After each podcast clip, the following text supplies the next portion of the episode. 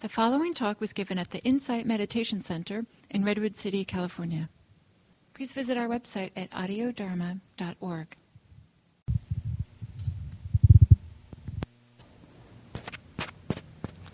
How's that? A little soft, a little more? Okay, see how that works. That good? So, good morning. So, do you need a new one? Okay. Um, it's nice to be back here on a Sunday morning. It's been a while since I've been here. It's always great to see the uh, old friends and new faces also. Um, I wanted to talk about the practice in the context of what we call the eight vicissitudes or the eight worldly winds. Um, these are they're called the eight worldly winds because they're the things that tend to toss us around. No matter how carefully we plan our lives or uh, we work hard at what we want, some these things just show up. You know, the things that we don't want, the things we want happen, uh, but they all show up. And the eight of them uh, are broken up into pairs four that we like and four that we don't like. So, and I'm going to talk a little bit about each of them. You know, the first one is uh, just so we have them all uh, on the table is uh, pleasure and pain, gain and loss, praise and blame, and fame and disrepute. Um, so most of you, um, you know, I, how many of you like the four, uh, the four unpleasant ones, right? You know, so our life is full of all of them.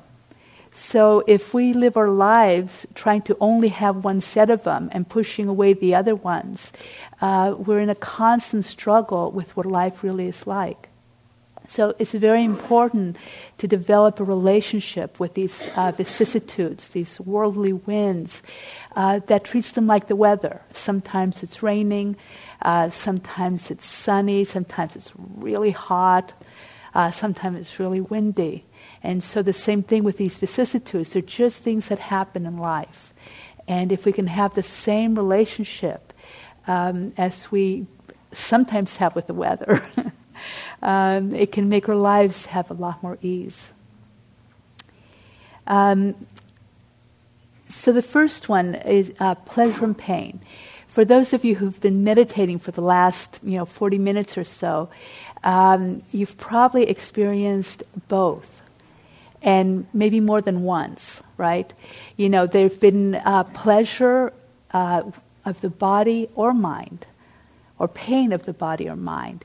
So if you're feeling restless, you know, that's pain of the mind.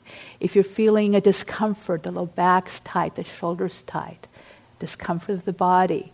So just in any given 40 minutes, we experience pleasure and pain more than many times. Um, and then there's the bigger pleasures and pains. You know, we have uh, uh, we go we hear some wonderful music. Uh, it's wonderful pleasure, and then right at the end of this the symphony, somebody hits a really horrible note. You know, and ah, oh, it's ruined. You know, and so we you know can we see these things that happen with it with a heart of equanimity, of lightness, gain and loss. Um, you know, gain is about getting what we want, right? You know, the things, what, the things we want in life. Maybe we want friendships, relationships, family, career, wealth, uh, specific things. You know, we might want. You know, um, we might want to develop a skill. We want to be a good musician or a good runner. So those are all things we can gain. And just as easily as we can gain those things, we can lose them. And so you get a new car and uh, come out of the house and it's dented. Somebody hit it in the night. Or um, we had, um, you know, my husband and I worked on our garden really, really hard, and we were so proud of it. We had we had all these great vegetables, you know, and then this is at the time of the medfly. I don't know how many of you were in the Bay Area then, you know, and they came to our door and ripped it out. and it was just like, oh my gosh, you know, such a such a loss, you know. Um, you know, we we uh, enjoy our children, and then they leave home.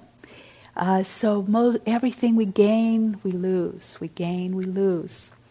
And as we age, we lose our abilities, and then eventually we lose everything. We lose our lives. And so this is part of what happens in life. It's not uh, special to us, it's really the way life is. And um, I think Suzuki Roshi said it really well. He said, um, Life is going to sea in a boat you know will sink. So, took a moment, huh? it's, it's synced in.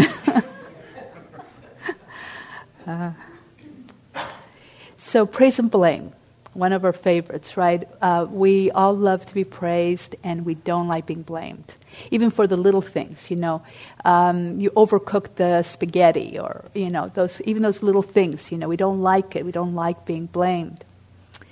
Um, you know, blame can be uh, something we did, but it can also be undeserved. Have you ever been blamed for something you didn't do? Uh, so those things happen in life. We get praised, we get blamed. The Buddha said, and um, this is from the Dhammapada, and the fact that he even bothered to say this says a lot. Um, they find fault in one sitting silently. They find fault in one speaking much. They find fault in one speaking moderately. No one in this world is not found at fault. No person can be found who has been, is, or will be only criticized are only praised. And so when we resist, you know, the, and struggle against uh, what people think of us and, and what they say about us and, and um, how they criticize us, you know, this is just how it is. You know, some of you will enjoy the talk, some of you will be bored by it. That's just how it is. I've had um, I've had talks that I've given where people have come up to me and just told me what a great talk it was and how it affected them. And then somebody else who said that was, you know, uh, all I could hear was your umming, you know. Couldn't hear anything else. um. did I bring your attention to it? Uh,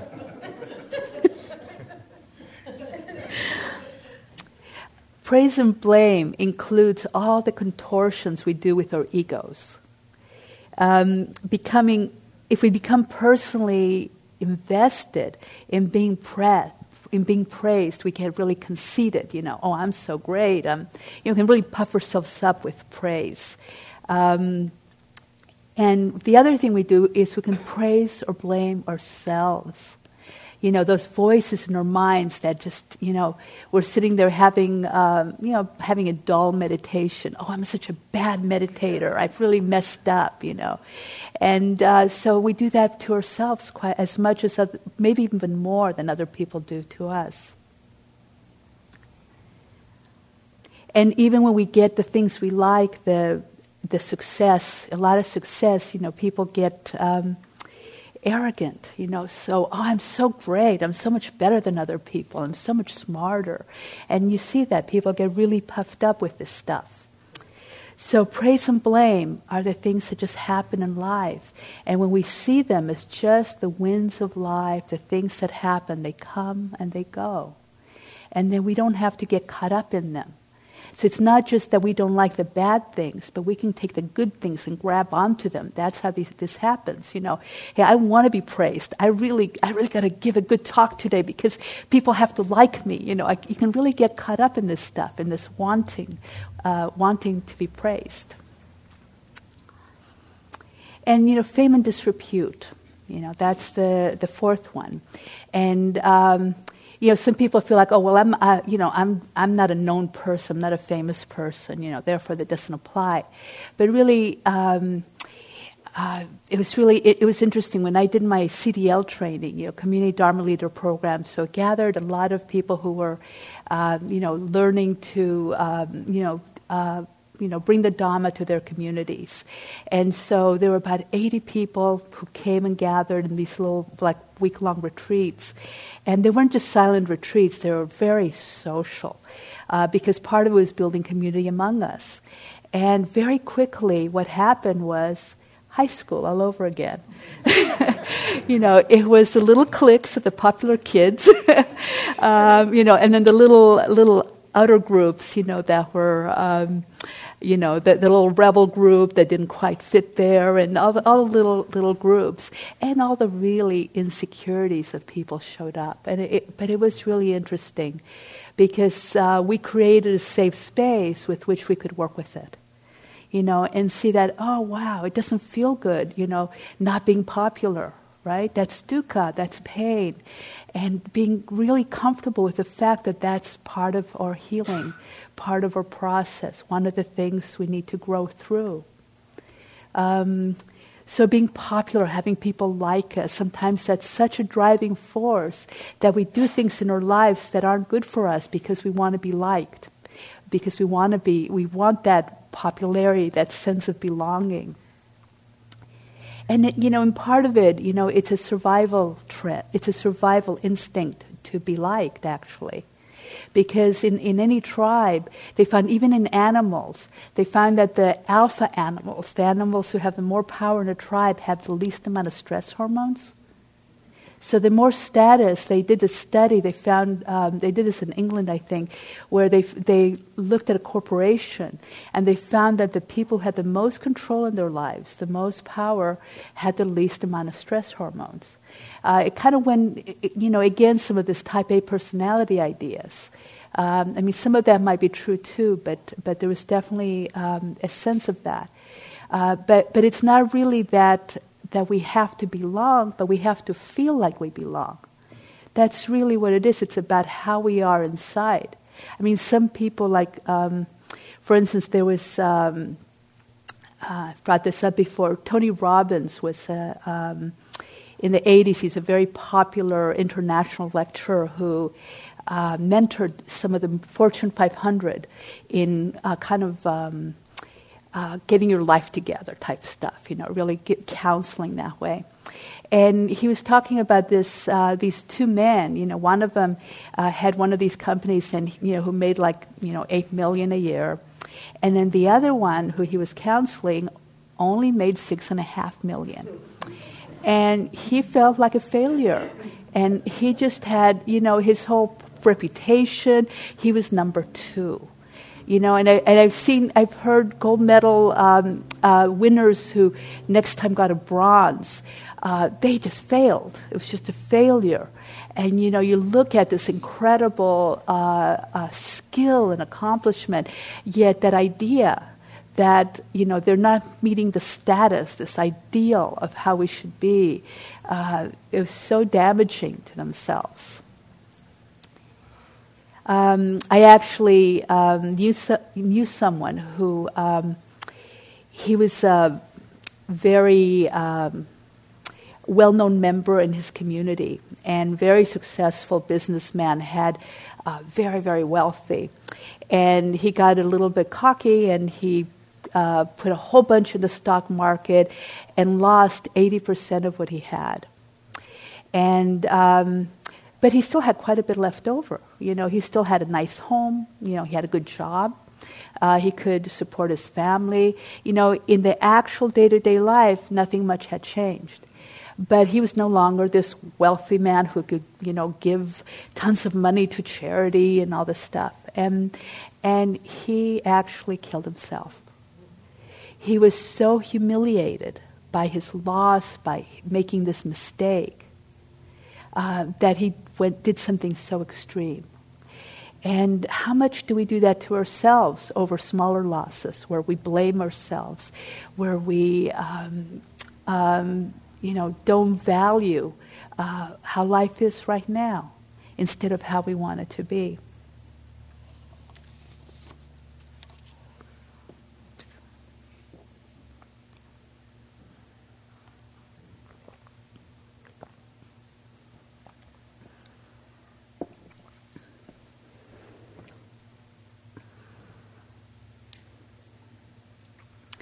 Um, there's a real classic story that um, is often told about when we speak about the vicissitudes.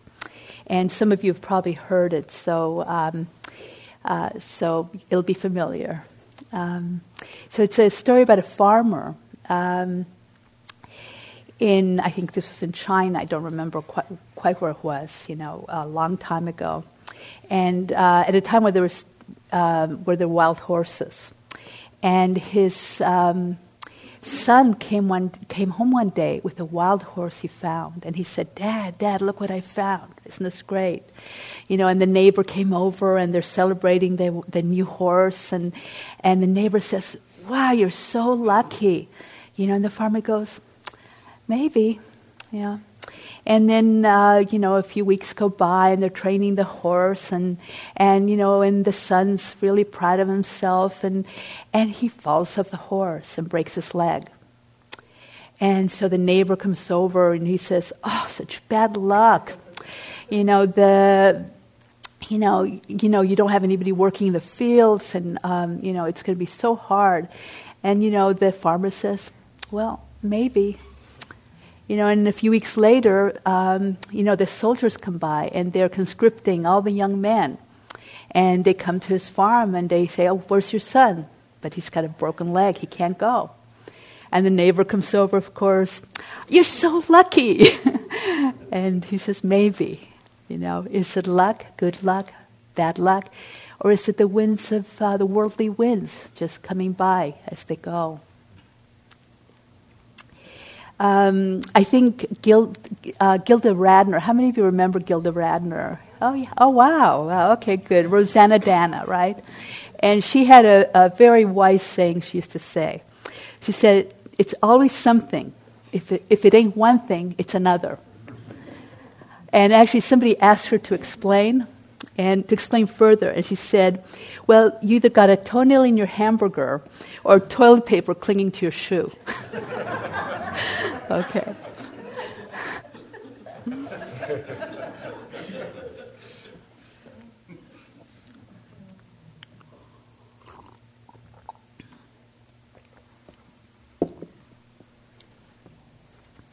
So, Buddhist practice offers us, um, in the face of these worldly winds, the development of equanimity, the quality of equanimity. Um, it's a way of staying balanced regardless of what happens, whether our moment is pleasant or unpleasant. Um, so, how, how many of you remember? I, I don't know, I think they reintroduced them, but it's a children's toy. They're called Weebles. Anyone know those? Okay, Weebles were these little kind of eggs, you know, and uh, they're weighted in the bottom. So, when you knock it over, you know, they pop right back up. You know, that's what the practice is like if, when we're doing it, right? We keep getting knocked over. You know, we, we go on a trip, um, you know, to our next vacation. Whoops, back to the present, come right back up. And, and that's what the practice is. It brings us to a state of equanimity. Um, I like that image. It's, it's, uh, it works for me. um, equanimity is one of the most sublime, most beautiful emotions um, in Buddhist practice. It's, um, it's a presence of mind that's stable, clear, and rich, rich and warm, and, um, and it fills you. Some people think of equanimity as indifference, which is cold and aloof. Even though with equanimity you have a clear vision and you may not get all caught up in stuff, you're still very connected. Equanimity is of the body, heart, and mind. It's the whole thing. So you can't, you can't be equanimous and really equanimous and really be cut off from any part of yourself. So equanimity is a whole experience of our whole being. It's a very, uh, very beautiful thing to develop. And sometimes you get little glimpses of it in practice, and sometimes it gets stronger as, we, as the practice continues. You know, in equanimity, if it's pleasant, you're fine. If it's unpleasant, you're fine. It just doesn't, ch- it doesn't change. We're not dependent on those eight worldly winds to be in any particular way to be at peace with ourselves. And one of the things sometimes people, um, you know, think that, you know, if we're equanimous, then you're not going to do anything in life, you know, because you're okay. You can just sit there, right? And it doesn't mean that, you know, like for instance, let's say, um, uh, you know, there's some injustice going on in the world that you actually could do something about. You know, um, then then you might be out of equanimity. You can take action that's much more wise. I remember back in the 70s when I was involved with some activism, you know, every, so many people were just angry. They were just angry. And there was so little kindness. It's like, what are you talking about? Peace. You, you know, we're all, uh, everybody's just so agitated. You know, so can we bring peace in, in any activism we do, in any changes we want to make? How do we do that? Um, so it doesn't, it doesn't mean that that's what you're supposed to do. It just means that we have the wisdom when we're equanimous to make better choices and to do them better.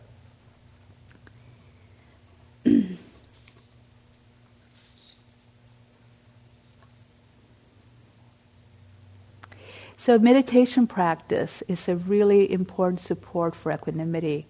Because as we practice, we really learn to develop the qualities that, that uh, support equanimity. Every time we come back to the breath, we practice both letting go of whatever was distracting us or might distract us, and we practice concentration. The combination of letting go of our stories, of our ideas, of our concerns, of, of all those things and coming back, just that coming back, really strengthens a mind that's calm and stable. The more calm and stable the mind is, the more it fosters equanimity as a natural state. We can't force ourselves to be equanimous, but we can incline ourselves to be equanimous. We can lean in that direction. Um,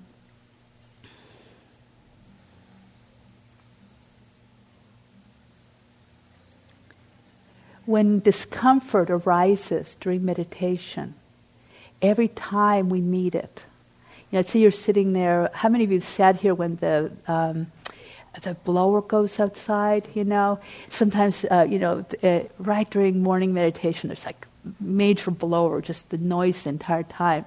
You know, and um, I've had some fantastic sittings with that going on you know and so so how do we meet unpleasant experience? You know do we darken our minds and contract around them and wish it wasn't there? Or do we go oh that's unpleasant and just allow that unpleasantness to be and and allow ourselves to maintain a state of balance? So even if we can't do it in the moment just by inclining in the direction of letting go of our upset about the blower and our resistance to it and our aversion to it, just by inclining the mind in that direction, it begins to loosen that contraction in our hearts. Um, you know, one of the things that I, um, uh, there's a lot of emotions, a lot of things that we don't want to have.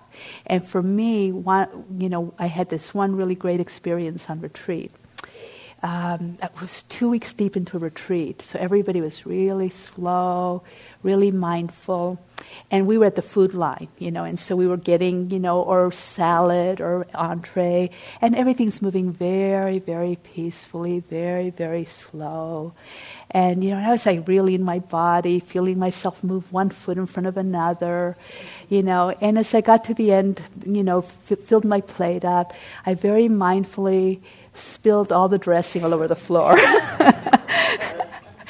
and uh, you know, and I remember, you know, I had been so quiet in my mind that I just saw the embarrassment rise up, you know, you know, but there was no resistance to it, and so the embarrassment just came like a flood, like a wave, and then it just went away, and it was so freeing to go, wow, it's okay to be embarrassed you know, it's not going to kill me.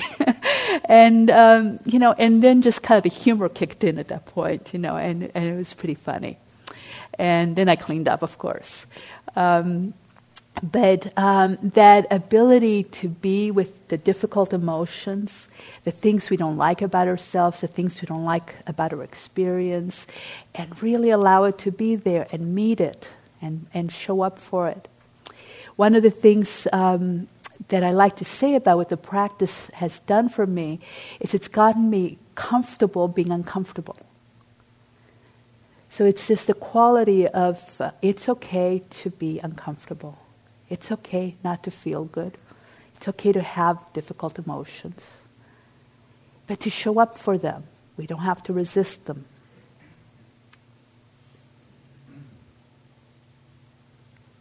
Another uh, personal experience of um, equanimity for me was um, in one of my early retreats. Um, I was uh, we were in the desert, you know, and we had um, I had lived in the desert, so I thought I knew, you know, this part of the desert. So I thought I knew what the weather was like and how to, you know, how to pack for it.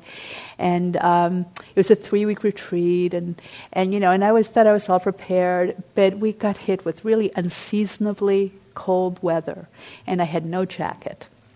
And then I got hit with a roommate that snored uh, at about 100 decibels.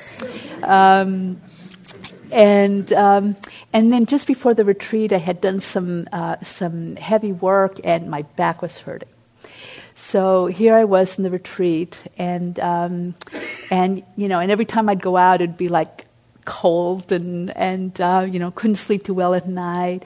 But as the practice continued to settle in, I found myself in a state of just a deep, deep equanimity, a connection. I felt connected with the desert, connected with everyone there, connected with myself. And I was cold, couldn't sleep, my back hurt, and it was okay. You know, I had none of my stuff, I had everything I needed, and it was enough. You know, and that, that experience of equanimity has informed my practice as, as, it's, um, as it's continued to develop. Um, okay. So um, there's a lot of things that support equanimity, but one of the things that for myself I found particularly important is the quality of kindness. Developing kindness towards ourselves and others, it can, as a guiding principle in our lives, at the center of our lives. Um, the Dalai Lama said, you know, my religion is kindness. You know, he also said, if I can be a little kinder every decade, I'm really happy. um, so even if we make a big mistake, you know, can we be kind to ourselves when we do it?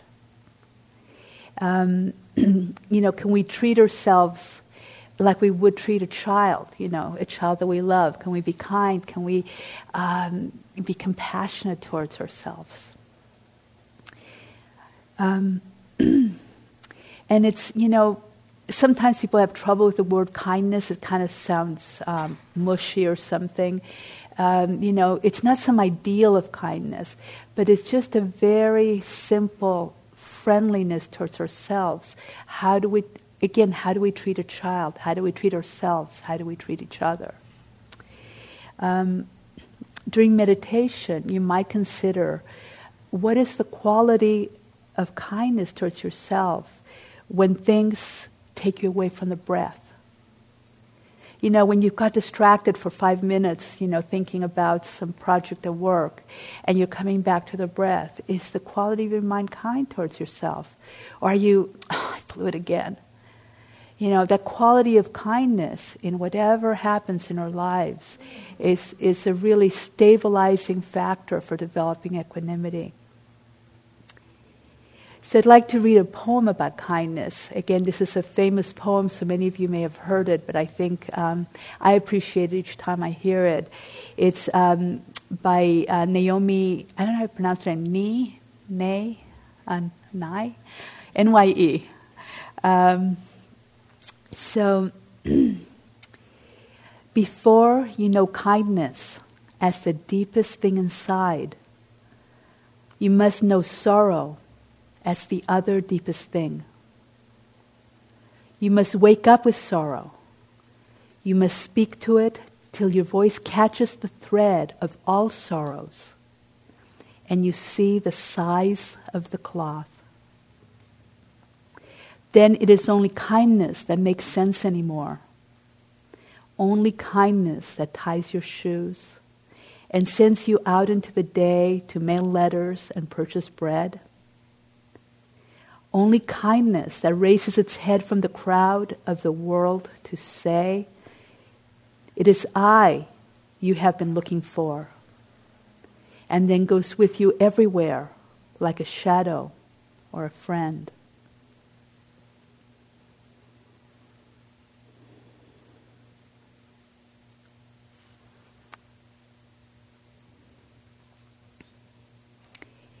Um, you know, one of the things that have been a real privilege for me um, over the years is uh, that I've spent time uh, with friends and um, other people from the Sangha who um, uh, have been dying.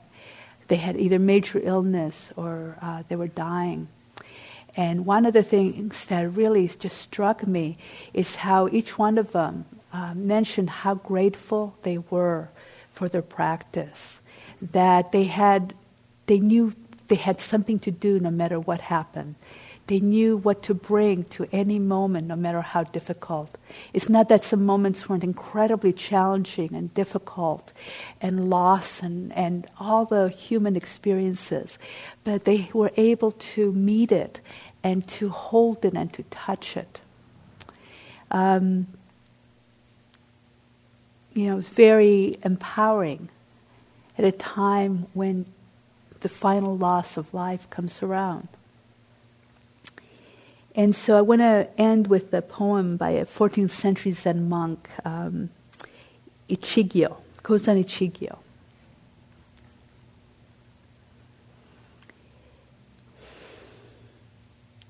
Empty handed, I entered the world.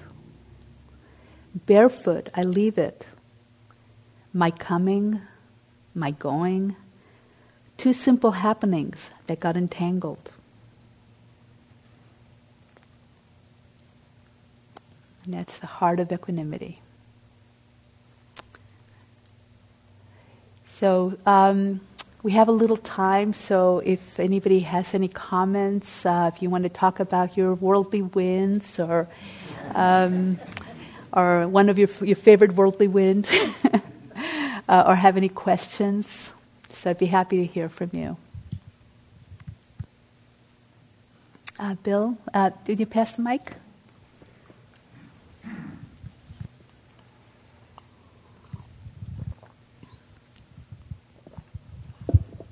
Well, if I may, two things. First is, could you repeat that last little quatrain or poem? Sure. Empty handed, I enter the world. Barefoot, I leave it. My coming, my going, two simple happenings that got entangled. Thank you. Um, so I was reminded of something um, by a story you told about being bugged by noises while meditating. Um, once, a long time ago, uh, at a meditation hall, the woman in front of me, every 30 seconds, she would grab the Velcro strap of the jacket, put it back, grip. And at first I was very irritated. You know, how can she blah, blah, blah, blah, blah. And then I thought about it a little bit, and I realized, okay, she's got a lot of nervous energy. And that means it's a good thing that she was coming to this place. I mean, what am I supposed to wish? That she hadn't come here? So I realized it, it was a good thing overall. And then I was happy. Great. Great. Wonderful. Uh, behind you? Over here.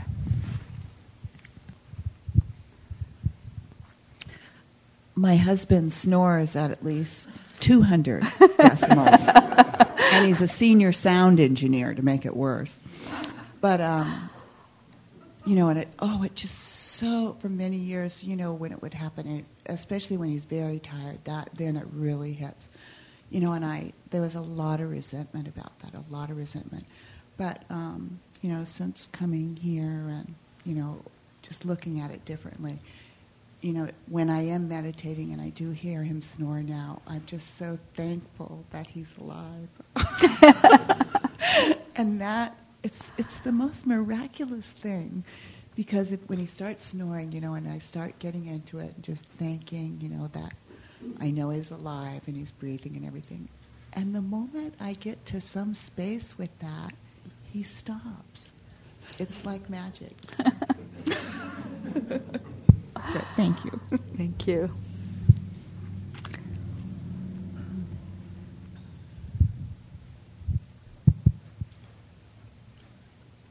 Um, just to add my own comment or my own thoughts, I'm part of another program, uh, like an online community, Sea Change. I don't know if anyone's heard of it. There's monthly modules where like we we talk about we focus on one thing at a time for every month. Like January was mindfulness. Um, February was uh, I don't know fitness. This month is self compassion. Um, so on the idea of self compassion, uh, self compassion, self talk, uh, it's been it's been a big obstacle for me. And something I'm reminding myself is, you know, I treat my friends very well. I treat my friends very well. I treat um, my best friends very well. I treat my family well. But I don't always treat myself well. So when they make mistakes, I say, hey, it's okay. What did you learn from it? Let's just not, let's let that not happen again. But to myself, it's a lot harder. It's like, like it, it involves a lot of face palms and, and banging a table and forehead slapping. And so um, a lot of, lot of bad words too. Or, so that's just been something I've been overcoming and uh, this has been helpful. Just treat myself as if um, I would to a child, you said, or my, my best friend. Right. You know, one of the other things that can be helpful is humor. And um, you know, my husband, I remember he um, he was he said you know he wanted to make a machine you know that you, you pull it and there's a boot on it and it kicks you kicks you in the butt right and I think we actually found a cartoon of one. so uh, so humor can really help with that. So when we do blame ourselves, when we are tough with ourselves, um, you know, we shouldn't judge that. Also, you know, it, it's easy to to keep keep adding adding to that. So sometimes just lightening it up can really help. So I'm going to model for you equanimity um, and try to let go of self blame because I actually failed to uh, read a couple announcements when I was supposed to earlier.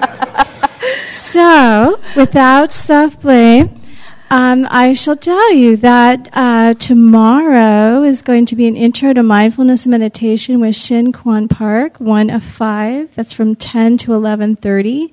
And next Sunday, there's Dharma Rocks, third to fifth grades from 5 to 7, and Buddhism and 12 Step Support Group with Jennifer Lemus from 7.30 to 9 p.m.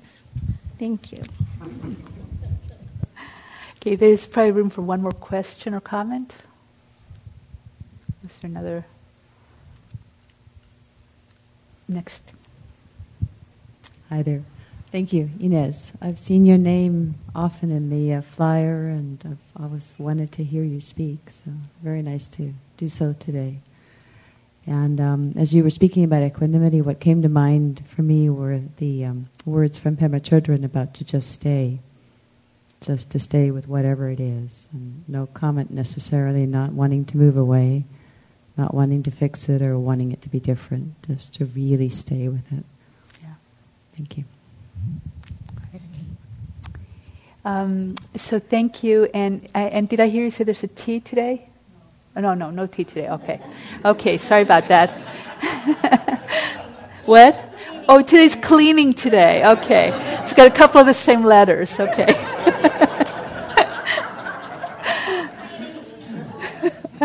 so thank you